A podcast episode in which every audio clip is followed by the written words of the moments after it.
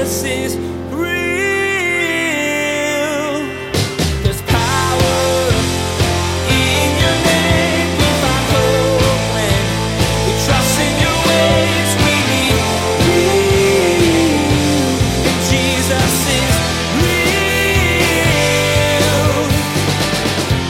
that doesn't mean that if you believe in Jesus, God will give you everything you ever asked for, because that's not what Jesus is saying here.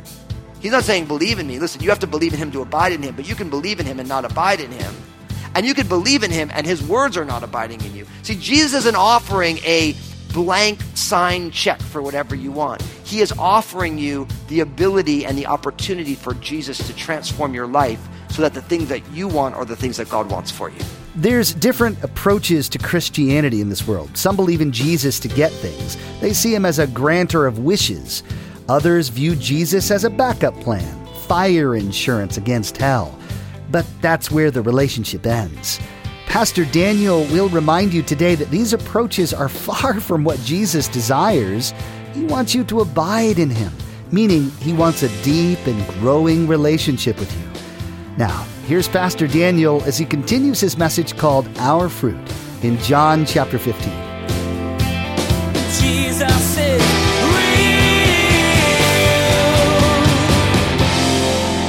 The lead up to her birthday, all Annabelle said she wanted for her birthday was like, I just want everyone to be together. I don't want anyone to have to go to school. I want anyone to go to work. I just want us to be together. And so we kind of designed Annabelle's birthday around this theme of we're all just going to be together. And in the morning after, you know, she opened up a couple of gifts and we were all sitting there and, and we were just talking, I looked around and I just thought to myself, this is what this house was created for. To be the place where my family grows together. And they were laughing. And, you know, you know, Annabelle is seven and Maranatha is almost 13 and Obadiah is almost 16 and Lynn and I, and just the interaction that happens. You know, and it's just such an important reminder that really the beauty of a house is the fact that it becomes a home where there are memories made, where people grow up there. And, and I bring this up because we're doing this series that's called Restoration. And we've been looking at how in this new year, after all that went on last year, God wants to do a little bit of work of renovating and restoring.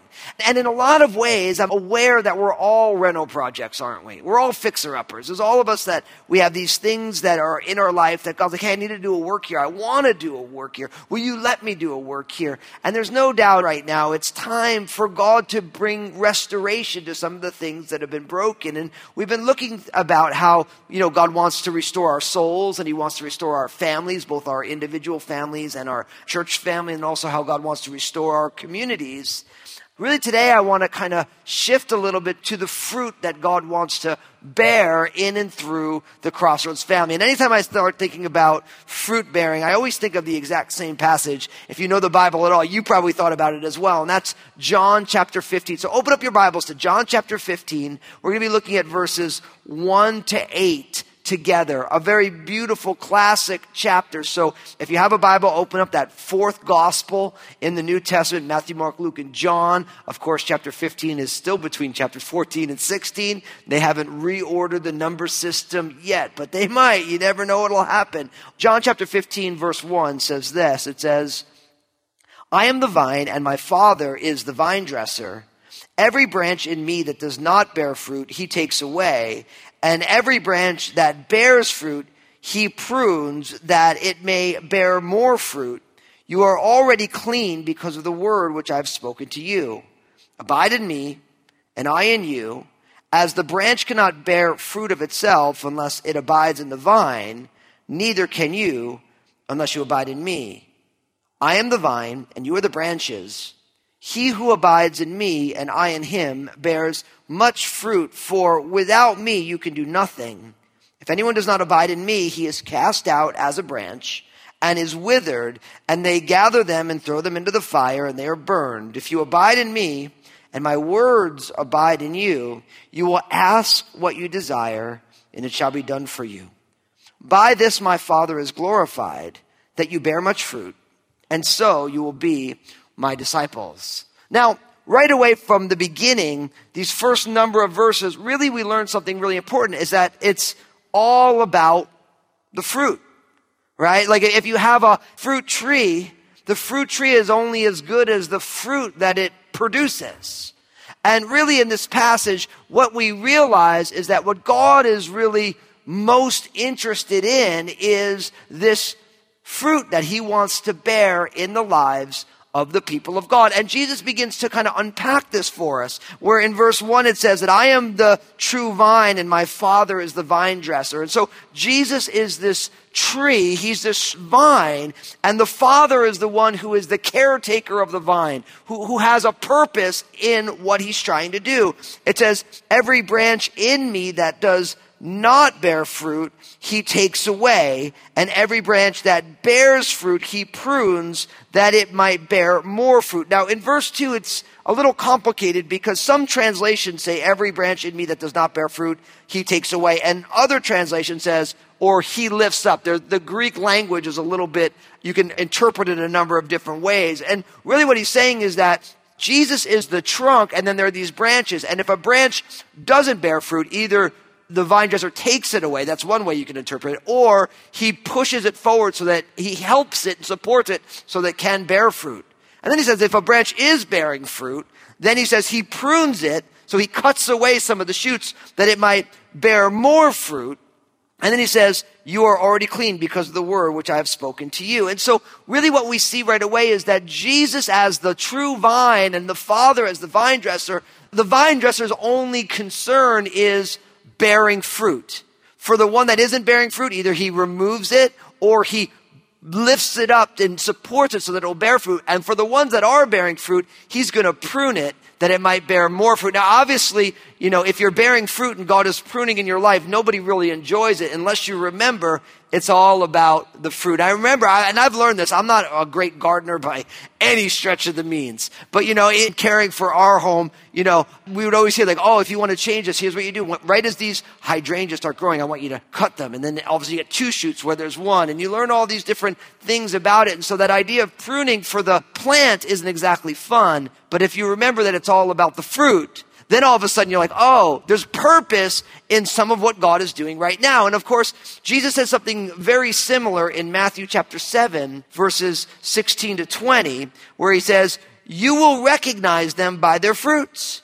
Are grapes gathered from thorn bushes or figs from thistles? So every healthy tree bears good fruit, but the diseased tree bears bad fruit. A healthy tree cannot bear bad fruit, nor can a diseased tree bear good fruit. Every tree that does not bear good fruit is cut down and thrown in the fire. Thus, you will recognize them by their fruit. And so, really, what Jesus is saying is, you will know those who are Jesus's by the fruit that is born. Now, in the same way as we've looked at our mission to simply respond to Jesus, and as we look at, you know, our vision that because Jesus is real, we're a family of faith, fully engaged, transforming our community, our world. As we, as we live our lives through that Dr. Mister framework, devotional, relational, missional, and reproducible, all that stuff is fine. But really you realize, is this really worth it or working or should we be doing this based on what fruit is it bearing? Now, from there, if we pick up now in verse 4 of John chapter 15, Jesus explains more how this fruit is born. Listen to what it says, verse 4. Abide in me, and I in you. As the branch cannot bear fruit of itself unless it abides in the vine, neither can you unless you abide in me. I am the vine, you are the branches. He who abides in me, and I in him, bears much fruit, for without me, you can do nothing. If anyone does not abide in me, he is cast out as a branch and is withered, and they gather them and they throw them into the fire and they are burned. Now, really what we learned here is that if it's all about the fruit, then it's all about abiding. It's all about abiding. Now, that word abiding, you know, we think, well, what does it mean to abide? It means to stay rooted. And the picture, of course, is Jesus is the vine. So, so Jesus is the trunk. And the Father is the vine dresser. He is the gardener who has a purpose in what he's planting. And now we learn that we need to abide in Jesus because Jesus is the vine and we get to be the branches. Now, you have to remember that the fruit is actually born on the branches, not on the trunk. I've never seen an apple tree with apples coming out of the trunk. There's these shoots, these branches that come out, and then they become fruitful. Now, if we want our lives to be fruitful, because it's all about the fruit, if we realize that Jesus has redeemed each one of us and placed us into the people of God so that we would bear fruit, how do we bear fruit? And it's simply by this simple act of abiding, right? Now, notice what it says. Abide in me and I in you, as the branch cannot bear fruit of itself unless it abides in the vine, neither can you unless you abide in me.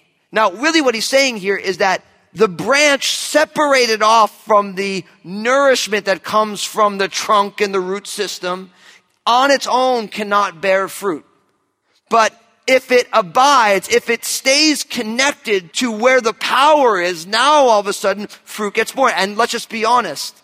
One of the hardest things in our lives as Christians is to abide in Jesus, to stay rooted in Jesus. And the reason is, is because we all have so many things going on in our lives. There's so many circumstances and situations. There's so many things that need our attention in the midst of it. And then we all have all of our own struggles or all of our own temptations. And so really what we find here is that in the midst of a world full of distractions and struggles and temptations, things that grab our attention, our job is even as all those things go on, we need to stay rooted we need to make sure that we are connected to where the power is. There's an old church saying, you need to stay under the spout where the blessings come out right? It's a different picture, but in the same idea. A branch that is not connected to the trunk ultimately ends up withering. And that's exactly what Jesus says. Look at verse 6. If anyone does not abide in me, he is cast out as a branch and is withered, and they gather them and throw them into the fire, and they are burned. Now, that's some significant language, but it's true because I do this in my backyard with my trees. When when branches fall off the trees, they start to die. So I collect them up. Now I don't burn them, but some of you do because some we you know we, we, can burn some of our yard waste. I put them in the yard waste recycling can and they come every other week and they take it all away because I realize that those branches if they're not connected to the vine, they're not going to have fruit on it, they're not going to grow and they just wither away and ultimately if you just leave them in your yard, they just begin to decompose over time. And that's exactly what happens to a person who does not abide in Jesus. And so the key for all of us is to not only say yes to Jesus and put our faith and trust in Jesus, but then to continually abide in Jesus every single day.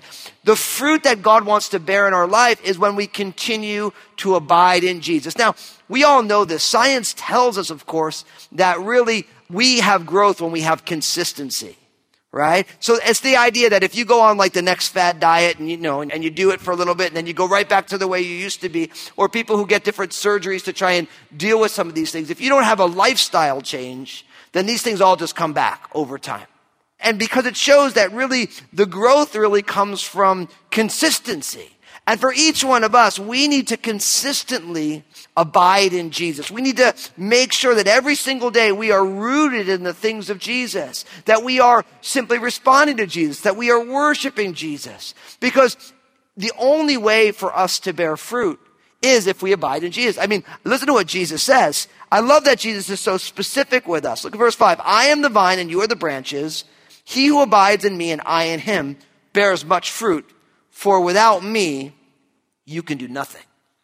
Now, what he's saying there is without me, you cannot bear fruit that glorifies the Father. He's not saying that if you don't believe in me, you can't do anything because there's all sorts of people who don't believe in Jesus who do all sorts of things. What he's saying is we're talking about eternal fruit. We're talking about things that last, not just temporary things. We're talking about eternal things. And the only fruit that glorifies the Father is the fruit that is born from abiding in Jesus because Jesus is the only one who pleases the Father in totality.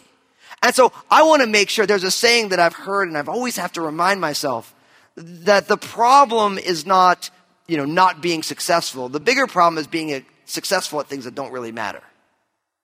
And I always have to think about that because I'm like, if I only get one life to live, right? One life this side of eternity. And I do realize One Life to Live is an old school soap opera for those of you who've been around the TV since the 80s and the 70s, right? But the thing is, if you only live once this side of eternity, then you want to make sure that whatever it is that you are successful in actually really matters And it has that eternal fruitfulness to it. And Jesus is saying, listen, unless you abide in me, because I am the vine, you can't do anything.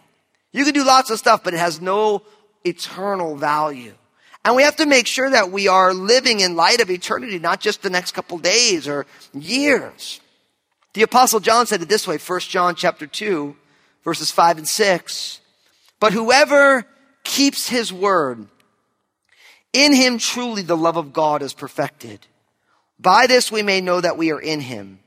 Whoever says he abides in him ought to walk in the same way that he walked. Now, I think the apostle John just gives us like such a great nugget for this idea of it's all about abiding because he's saying whoever abides in him ought to walk in the same way that Jesus walked. So really, that's the question. You want to know if you're abiding. Am I walking through the world in the same way that Jesus would walk through the world? Am I walking through this situation that I find myself in in the exact same way that I believe Jesus would have walked? And in a lot of ways, that is the great question of what Christian ethics could be. There were the old bracelets, the WWJD. What would Jesus do? Listen, that's a great question because you know you're abiding in Jesus if you walk as you believe Jesus would have walked in the same situation. And it's amazing how when you are talking to people about life, that when you bring this idea up, how quickly people are like, oh. Because oftentimes in our minds, we convince ourselves that this is the right way to do it, or it's what we really want, or we have people around us who are saying, hey, is that, like, that's how you should do it. And then you go to do it, and if you, you don't even ask, well, if Jesus was in this situation, what would Jesus do? How would Jesus handle it? Right? Because you know that you abide in Him when you walk just as Jesus would have walked. Why? Because you're abiding in Him and you're getting your power and your nourishment not from our minds or our cultures or even our preferences. We're getting them from the Lord Himself because we are connected to Him. I always think of that, that picture of abiding, of being umbilically connected to, to Jesus. Just the way like an unborn child is connected umbilically to their mother. That child's ability to survive and to thrive and to grow is completely and totally dependent upon their mother. And in the exact same way, we abide in Jesus where the only way for us to be truly nourished, not only to survive, but to thrive, to come into the fullness of our potential is for us to be umbilically connected to Jesus so that Jesus, the nourishment of who he is, his power, his life, now all of a sudden is flowing into us through the finished work of, of the cross and through the spirit. And now all of a sudden then we start to, to grow and we bear this beautiful fruit. So it's all about the fruit, and that fruit is born through abiding. Now, ultimately, what do we call this whole process? And really, what's beautiful is listen to verses 7 and 8 of John 15. If you abide in me, and my words abide in you, you will ask what you desire, and it shall be done for you. By this my Father is glorified, that you may bear much fruit so you will be my disciple. See, listen, this whole process, it tells us it's all about discipleship. It's all about discipleship because Jesus says, listen, if I, if you abide in me and my words abide in you, you will ask what you desire and it will be done for you. Now, think about how powerful that is. He's saying, if you stay umbilically connected to me, right? That we're, we're unified, we are one. And my words have are abiding in you, then whatever you ask in prayer, you will receive. Now, how is that possible? Of course, because the Bible says if you delight yourself, the Lord will give you the desires of your heart. Now, that doesn't mean that if you believe in Jesus, God will give you everything you ever asked for, because that's not what Jesus is saying here. He's not saying believe in me. Listen, you have to believe in him to abide in him, but you can believe in him and not abide in him. And you can believe in him and his words are not abiding in you. See, Jesus isn't offering a blank sign check for whatever you want. He is offering you the ability and the opportunity for Jesus to transform your life so that the things that you want are the things that God wants for you. And that's why Jesus can say, if you abide in me and my words abide in you, then you will ask what you want and it will be given to you because God changes our desires. That's what happens. In discipleship, God transforms our, as I like, like to always say, our natural reactions to biblical responses. He changes the very things that we want. And when that happens, then we pray in accordance already with God's will because we're abiding in Jesus and we know God's word. And then it says, by this my Father is glorified that you bear much fruit. So the vine dresser, the gardener is glorified by the fruitfulness that the trees that he is caring for produces. And he's like, and when that happens, that's how you know who my disciples are. So you could always know who a disciple is by the fruit that is being born in their life. And if it's all about discipleship, then the question for us should be, how am I doing growing in discipleship? That word literally means to be a learner of Jesus, somebody who is known for who they are in Jesus. Now, if you want to know what discipleship is all about, listen to Matthew chapter 16, verses 24 to 26. Jesus says it this way. Jesus told his disciples, if anyone would come after me, let him deny himself, take up his cross, and follow me. For whoever would save his life will lose it but whoever loses his life for my sake will find it. For what will it profit a man if he gains the whole world and loses his own soul? Or what shall a man give in exchange for his soul? So he's saying, look, if anybody wants to come after me, if anyone wants to be my disciple, first you deny yourself, then you take up your cross, and then you follow Jesus. Now, that's pretty provocative, isn't it? But really, it all ties together with that, with exactly what we're saying. Because by denying yourself, what you're really saying is, I can't do this on my own, left to my own devices. I can't be a branch separated from the vine. So I deny myself by saying, I'm not going to do this on my own. Instead, I'm going to trust Jesus and I'm going to abide in Jesus. Right? So you deny yourself, you take up your cross. Now, that idea of taking up your cross, what it really speaks to is the fact that every single day, you and I need to keep ourselves umbilically connected to Jesus by abiding in Him and not start to do it on our own. And I'll be honest with you, I've been walking with Jesus for 20 years and I catch myself lots of times doing things in my own strength, doing things with my own ideas, not really saying, listen, how would Jesus walk through this? This is like, well, this is how I do it. And I realize that that is a complete and total error because I'm not denying myself and taking up my cross. And of course, the cross is an instrument of death. Like I remember when I realized that I used to see people wearing little crosses around their, you know, on their necklaces. And when I was a young person, I got one of those from my family. And I remember when I realized that that would be like having like a, a necklace with like a noose on it or an electric chair or having like a necklace with a bullet, you know. It, it, was, you know, the cross was a form of capital punishment. Now, it also shows the love of God, but it is a form of capital punishment. And so, when we're a disciple of Jesus, we deny ourselves. Every single day, we have to continually remember that we need to be dead to ourselves, and then we follow after Jesus that we might experience the abundant life that God has for us. Jesus is real. When you're drifting away from Jesus, it's evident. You find you're shriveling up, becoming something different, something far from who you were with Jesus. It's because you've lost the connection to your spiritual nutrition. As you learn today from Pastor Daniel, remaining attached firmly to Jesus is the only way to make it in this world. Evil wants to pull you away. Don't let it disconnect you from the tree of life. Pastor Daniel's message today is just one of many he shared from a variety of books in the Bible. Would you like to explore more? Just visit JesusIsRealRadio.com to access our library of audio. You can also connect with Pastor Daniel on Twitter, Facebook, and Instagram through the links you'll find at the bottom of the page. JesusIsRealRadio.com. Hey, this is Josh, and I wanted to personally thank you for listening today to Jesus is Real Radio.